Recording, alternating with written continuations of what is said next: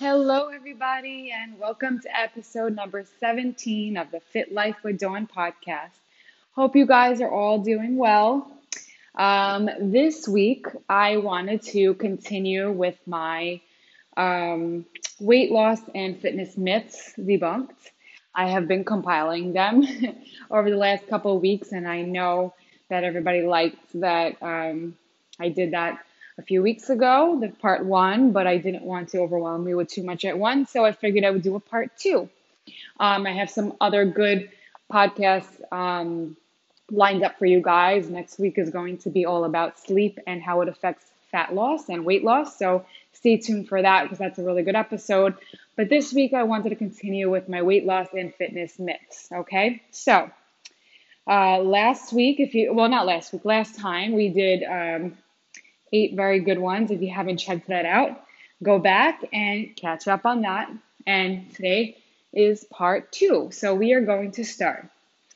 Um, weight loss myth number one everyone has a certain weight that they have to be at um, or that they should be at. Okay, so here's the thing that you everybody has a a weight where their body is happy, their weight where their body is healthy. But I know there are a lot of girls saying to me, like, oh, I really want to be like 132.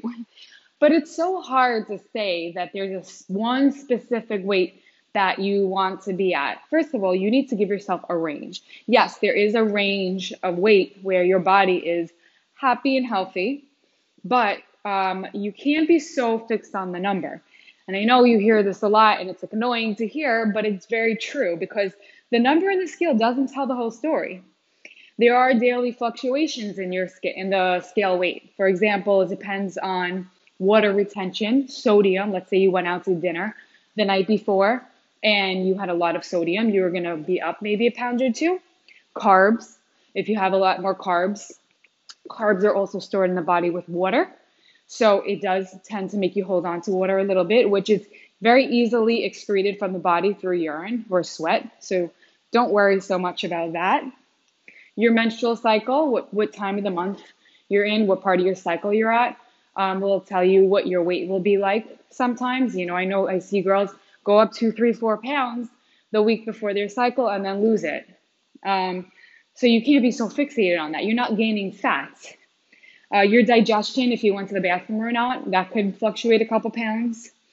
Um, also, if you have muscle on your body, uh, muscle is a lot more uh, dense than um, than fat.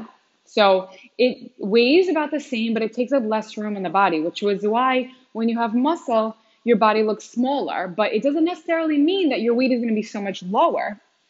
Um, you also you don't know what your body is going to look like at a certain weight. You could say I want to be 130, but at 130, you may not like the way you look. You know, and if you are slowly building muscle and slowly losing body fat, you're making progress, but it doesn't mean that the scale is going to drastically change. Uh, for example, I have a very good client of mine, and uh, we went through two transformations for her. This is uh, the first one was um, post baby, um, and the even this time, this transformation and the last transformation um, were both the same with her. She um, doesn't change on the scale very much, but she her body just starts to look so different. And when you look at her, you're like, wow, I can't believe how great you look. You look so tight and fit. But the, the scale changes maybe a few pounds for her. It's not a crazy difference, but her body composition is changing. So be more concerned with your body composition and how much muscle versus fat you have on your body rather than what the actual weight is because your goal should be to look more fit and toned and good in a bikini. I have been at this weight in my life before where I wasn't happy. Um, right around the time of my wedding, 10 years ago, um, I was like a little bit more actually in weight than I am now. Um, very little bit, but we're about the same, let's say. But I didn't like the way I looked because I didn't do enough strength training and I didn't have as much muscle. So I felt flabby, I felt flat. Um, so I didn't love that number on me, but now I do.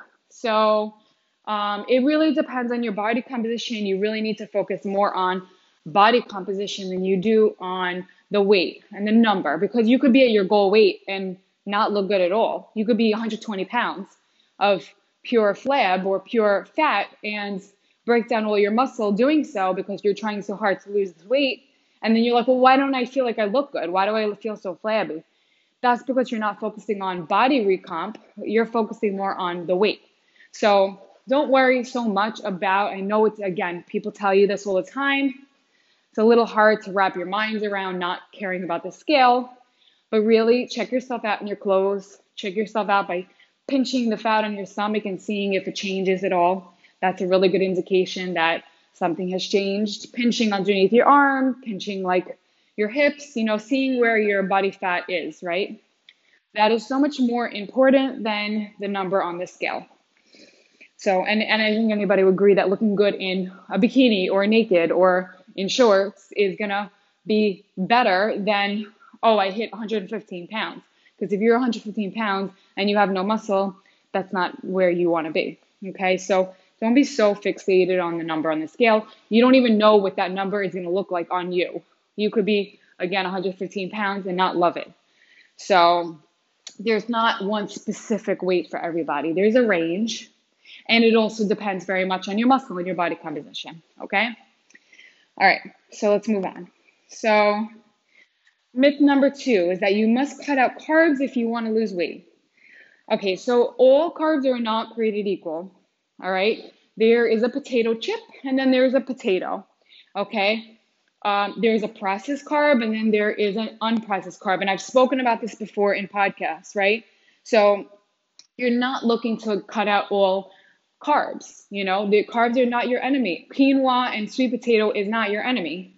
Um, processed food is your enemy, like your potato chips and your, um, God, why can't I think of it? Like your breads and stuff like that. You know, that's what's not great for your body. You know, I'm not saying it's a complete, like you should never ever have it, but for the most part, um, when people see that they cut out carbs, they and that they lose weight, it's most likely because they cut out their processed crappy foods like their chips and their breads and their pastas and stuff like that. But you could have a perfectly healthy diet, and I do as well, um, and have a lot of carbs in there. I always have carbs in my diet, and it has nothing to do with you know whether or not I'm going to lose weight or not. You're you're going to lose weight if you are overall in a calorie deficit, not if you cut out carbs. Yes, if you cut out processed foods, but that doesn't mean you just have to cut out carbs because in the end, if you cut out carbs for too long, you're going to feel very drained and you're going to have a deficit in energy. So that's also not good because that's not great to fuel you. All right, carbs are great for providing like a quick energy uh, pick me up if you're active. Um, and again, it's not carbs that's going to make you gain weight. It's overall calorie surplus. So when people like, well, my friend lost all this weight because she cut out carbs. I'm like, no, your friend cut out the pasta and the pizza and the processed foods, not carbs in general. So don't put all carbs in one category, okay? You could have, you could lose weight and still eat your sweet potato and your quinoa and your brown rice and stuff like that, okay? And your beans and legumes, okay? Those are carbs too. Okay, number three, just because you are thin or not overweight, it means that you are healthy. This is very far from the truth. There are a lot of thin, underweight girls or normal weight girls or boys, guys, that are not healthy. You could also be skinny fat where you have no muscle in your body. Uh, you could be at a normal weight but have a high amount of belly fat or visceral fat, which is highly correlated to heart disease. Uh, you could also have high cholesterol or high triglycerides or high blood pressure. Um, and you could still be malnourished if you're not getting adequate adequate nutrients in your diet. So if you're one of those people like, oh, I'm just always thin, so I eat whatever the hell I want and I eat like crap, um, then you're not getting, you're not properly nourishing your body. You're not giving yourself the right nutrients. You likely do not have the right amount of um, body fat versus muscle in your body. So I don't care if you're like, well, my friend Mary is so skinny, she could just eat whatever. I'm like, well, if your friend Mary keeps on eating whatever for a long time, she's going to run into a lot of health issues. She's going to run into hormonal imbalances. She's going to run into nutritional deficiencies. And eventually she's going to start to gain weight just like the rest of us. so some people it just catches up with, them a little bit later. Okay. And again, uh, just because you're thin, if you have no muscle in your body, that's also not good for your bone mass and it's not good for um, your overall health. Okay, so if you are naturally thin, um, you could still need to, you know, work out and you still need to eat healthy because you still need to nourish your body. And I give a lot of credit to girls who are naturally thin and still put the work in and still train and still eat healthy just because they don't take advantage of, oh, I'm naturally thin, so I'm going to eat Oreos. You know, they're like, well, I'm naturally thin, so I'm grateful, but I still want to be good to my body. I still want to eat healthy. I still want to, you know, do the right thing. I still want to have muscle. I still want to train. So I really respect that a lot. So don't think just because you're thin that you don't have to worry about nutrition and you don't have to, I mean, you don't have to if you don't want to, but it's going, you're to hit, hit a roadblock. And I've heard, heard a lot of girls tell me growing up they were naturally thin. And now all of a sudden, post 30 years old, they uh, are gaining weight and they have no idea how to control it because they never had to before. So if you are naturally thin, you still need to pay attention to your health and fitness. Cannot stress that enough. Okay, number four is one I'm always battling with people about. Kids need sugar. Okay, so all of the sugar that children need comes from nature. Okay, um, they don't need a unprocessed. They don't need processed foods. They don't need stuff from the kids menu. They don't need deep fried chicken fingers. Uh, they don't need Sour Patch Kids. Okay, they have fruit if they want some natural sugar. There's natural sugar in a lot of things that are healthy that come along with other nutrients and vitamins. Kids do not need processed sugar. If you give it to your children, it's because you choose to. But do not justify it in your mind saying, my children need sugar or kids need sugar. They don't. If every once in a while they want a treat, fine. Or if you're like, oh, well, they're going to have it at the kids' party. Okay, so let them have it at a kids' party. But know that when you're home, you serve healthy food and that you're not giving them Sour Patch Kids at home. You know, so don't justify that in your mind seeing that they need it, they're kids, it doesn't matter. Kids don't need sugar the way that adults don't need sugar. We only need natural sugar that comes perfectly packaged in nature to have other nutrients and fiber, such as antioxidants, such as fruits and stuff like that. Like an apple has sugar in it, but it also has high amount of of uh, fiber. It has uh, antioxidants, so and it has other vitamins in it that is necessary for the body. So nature is not stupid; it's very smart. So when it gives you sugar in a fruit or a vegetable, it also comes with a lot of other health benefits to it, as opposed to like Sour Patch Kids, which does not. It only has toxic, harmful chemicals in it. Okay. Uh, so society has really made us believe that kids need crappy food to be happy, but I really urge you all to be those parents that fight against it and really try as hard as you can. Even if once in a while they have it at kids' parties or something like that or a friend's house, fine. But try at home to give them foods that nourish their bodies. And there's so many tips that I'm not going to go into on how you can explain to your children how you can model to them what is a good food, what is not so good food, what is more nutrient, what is not so nutri- nu- nutritious rather, and what is not so nutritious. So there's many ways to do that without traumatizing them. So yeah, we could talk more if you really want more tips about that, but I don't want to bore everybody with that because not everybody has children. Um, the next one, the team days, team no days off, or go hard or go home. Okay. So let's unpack just a little bit. This is sort of like a part A and a part B. I was going to make them into two separate ones, but they're very similar. Okay. So team no days off. I don't love this mentality. This is the mentality that I had years ago when I first started working out, and I ended up being injured a lot. Why? Because team no days off, because team didn't give myself enough time to recover. And I had to learn, you know, as I get a little older, and I'm not old, I'm still in my 30s, I'm only 32 years old, but I had to learn that, you know, I will end up being really broken and injured if I keep with that mentality. I don't like the team no days off mentality. It's childish, to be very honest with you. I don't like it, and you'll end up hurting yourself. Uh, this um, too too much high intense exercise or too much exercise in general. Too much st- exercise is stress in the body. It's a good type of stress which acutely, very short term, raises your cortisol and then it and then it, it goes down after your workout. This is normal stress in your body. But if you are chronically raising your cortisol all the time, always training, always running, always high intense, always hit, you know, then you're chronically raising your cortisol, which is very inflammatory for the body. Okay? You cause inflammation in your body when you work out, which is fine if you are pairing it with the proper amount of recovery time. If you don't balance it out, you're going to end up injured and it's going to work against you. Without adequate recovery, you will not see results.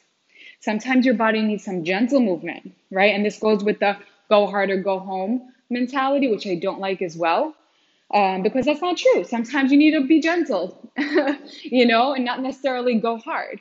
Uh, sometimes your body needs gentle movement in order to reduce inflammation and heal. Um, I can't I can't tell you how many times people have told me um, I'm working out seven days a week, and all of a sudden I'm gaining weight, or I'm feeling bloated, I'm feeling inflamed, and I'm not looking good, and I'm not feeling good because they are working out too high intense, too much. Not everyone's bodies could handle that. Um, even athletes put a lot of time into recovery. And in their off season, they put a lot of time into, you know, reducing inflammation and balancing it out. So maybe they go hard for a few months, but in their off seasons, if they really want to recover well, they are putting a lot of time into active recovery. All right, I always preach that walking is one of the best things you could do to burn calories and simultaneously decrease your cortisol. So, really utilize these types of exercises or movements in between your high intense. I'm not saying just walk all the time, but in between. You know, maybe a day of high intense and the next day of low intense walking, you know, um, maybe some simple strength training with nothing, no craziness in between, you know. Um, and that and or restorative yoga or something like that. Because if you chronically elevate your cortisol with high intense workouts it's going to work against you. You need to balance out your hard work and your recovery. Uh, and you don't always need to go ham uh, with your workout in order to see benefits um, like i said i've seen a lot of girls where it started to go where in the beginning they were losing all kinds of weights and all weight and all of a sudden they're like i'm gaining weight or i'm plateauing because their body is just under way too much stress all right. And again, you may not see that when you're 18 years old, but you will definitely see it when you hit 30. Uh, and not like, again, 30 is still young, but you still need to take care of yourself in order to continue your lifestyle for the long run, right? We're not looking to burn ourselves out by the time we're 25, right? And I've seen girls at 18 years old um, in, let's say, doing high intense exercises day in and day out because they got addicted to it and they start to lose their periods. So be really careful with the type of thing because that is indication that something is wrong in the body. Okay, and you could also start to gain uh, fat from that or gain belly fat because of high levels of cortisol. Um, so definitely be careful with that. Okay, there is a time and place, and I always say that for high intense exercise, I love high intense exercise, but I also force myself to have a routine where I do one day on, one day off, one day on, one day off, like that you know, and off doesn't mean I'm sitting on my ass. Off means that I'm walking or doing something lower intense, that I keep moving my body, I keep getting in my steps, but I'm not necessarily going crazy at the gym. You know, sometimes, like on a Saturday, on an off day for me, I'll, you know, create a couple errands that I have to run, and I will get in over 20,000 steps just by walking around doing errands. So I didn't do anything stressful for my body, but I'm getting a lot of steps, I'm walking a lot, and I end up burning just as many calories as I did on the days that I was working out. So if you pair that with strength training, obviously walking doesn't help you build muscle. But if you pair walking, which is low intense, burning calories, with strength training, which is a little higher intense, um, but it creates tension in the muscle and it helps you build muscle, those two are a great complement to one another. You don't even necessarily need to do so much structured cardio. I know I don't myself. I do more of my cardio and my calorie burning with everyday movement. Remember, the whole day is, you know, you need to structure your whole day where you're getting movement everywhere, not just an hour at the gym and then you sit on your butt because that's not very great. You know, that's not very good for your body. You need to make it so that your life is set up where you're moving all day. Um, I always say I just try to get into some sort of movement when I'm recording my podcast. Um, so right now I am sitting on a stationary bike in my home gym, and I am, and I'm talking to you guys. I'm trying different ways of getting in my movement while I record. Being outside is a little bit hard with the cars and people and horns, but um, so I found a new way. So here I am, burning a couple calories, not stressing on my body, just getting in some gentle movement. Okay. because I'm not trying to be doing high intense movement all day. There is a time and a place. Um, and the last one I wanted to say was that you should, uh, the myth is that you should starve yourself to lose weight. So, you guys, if you know me at all, you know what I'm going to say about this. Um, starvation diets are obviously not sustainable whatsoever. Matter of fact, they will cause you to binge and then gain all the weight that you lost plus more. These types of diets, studies have shown, have a very high rate of regain. Why? Because, uh, well, a bunch of reasons. you end up binging on highly palatable foods afterwards because you feel so restricted. You end up binging on high fat, high sugar foods to compensate for what you were what you were lacking. Um, yeah, you may see results in the first week, but then after that, you will gain it right back. You will go right back to your old diet, and your metabolism is going to significantly decrease because of the low uh, amounts of energy you're giving it. See my previous podcast about uh, you know energy energy restriction and metabolism and fat loss. But um, and I did speak a lot about that in last episode. Um, but yeah, if you're not giving your body like for a, um, a long period of time, I'm not talking one day. Um, people do fasting for one day strategically, and it's okay. Um, there are some benefits to it if it's done properly. But if you're going a long period of time with a very, very low diet, a low calorie diet, your, your metabolic rate will significantly decrease. So, whereas you may have been burning your BMR, which is the amount of calories that you burn at rest, may have been 1200 before, it's all of a sudden going to start going down to 1000. So, you're going to be burning less calories per day at rest. Um, and also, low calorie diets are very catabolic, meaning that they break down muscle. They use uh, your muscle first as energy. So not only is your meta- your your metabolism, uh, your metabolic rate rather going down, but you're also in a state of, um, you know, you're you're in a catabolic state where you're also going to be eating away your muscle first and foremost. So you may also lose weight that week, but a lot of it will be muscle, which is terrible for your metabolism in general, and it's terrible for your for your body and for your health and for your goals. so you're kind of working against your goals you're also going to run into other hormonal imbalances and you're going to be malnourished for sure because if you're only getting 800 calories a day you're not getting the nutrients that you need so yes i get it there are fasting mimicking diet fasting mimicking diets that you could do and done properly they could help depending on the person they don't work for everybody remember that they don't work for everybody and they're not necessarily good for everybody but there are fasting mimicking diets or fasting diets that could help for a short period of time. But if you do this for a prolonged period of time, if you're on a couple of weeks of a very low calorie diet or more than a couple of weeks, you're again, your metabolism will slow and your fat loss will stall very quickly. So it's not a strategic way to lose weight. You're going to see results in the first first few days, and then you are going by a few weeks later you will more than compensate. And as soon as your body gets the calories that it wants it's going to gobble them right up and it's going to keep all that fat storage. So don't don't start with the starvation diets okay? Learn to eat healthy and learn to control your calories. Eat well balanced diet like i always say enough protein because protein is very muscle sparing uh, protein is a very high satiating macronutrient, so it's great for um, a good, well balanced diet, especially when you're in fat loss mode. Um, and it is muscle sparing again because when you're in fat loss mode, your body is a little bit catabolic where it likes to eat away at muscle. So if you have a high amount of protein, it'll help keep your muscle. Um, but don't go long periods of time on low calorie diets. Again, I'm not talking a day or two. I'm talking more than a week or so um, right, right away that will have an effect on your body and on your, your um, goals. All right, so that'll be it for today. Um, again, next week's episode is going to be all about sleep and fat loss and weight loss. Um, somebody asked for me to, um, somebody requested it, and it's something that I really love to talk about, and it's something that I've been um, researching for a while now anyway. So I thought it was a great time to do that. So stay tuned for that next week. And again, if you guys have any questions, comments, suggestions about what you want to hear next, hit me up. Let me know if you listened to the podcast. Let me know if you liked it. Let me know if it's helpful and what you would like to hear going forward. I hope you guys have a great week and speak to you all soon.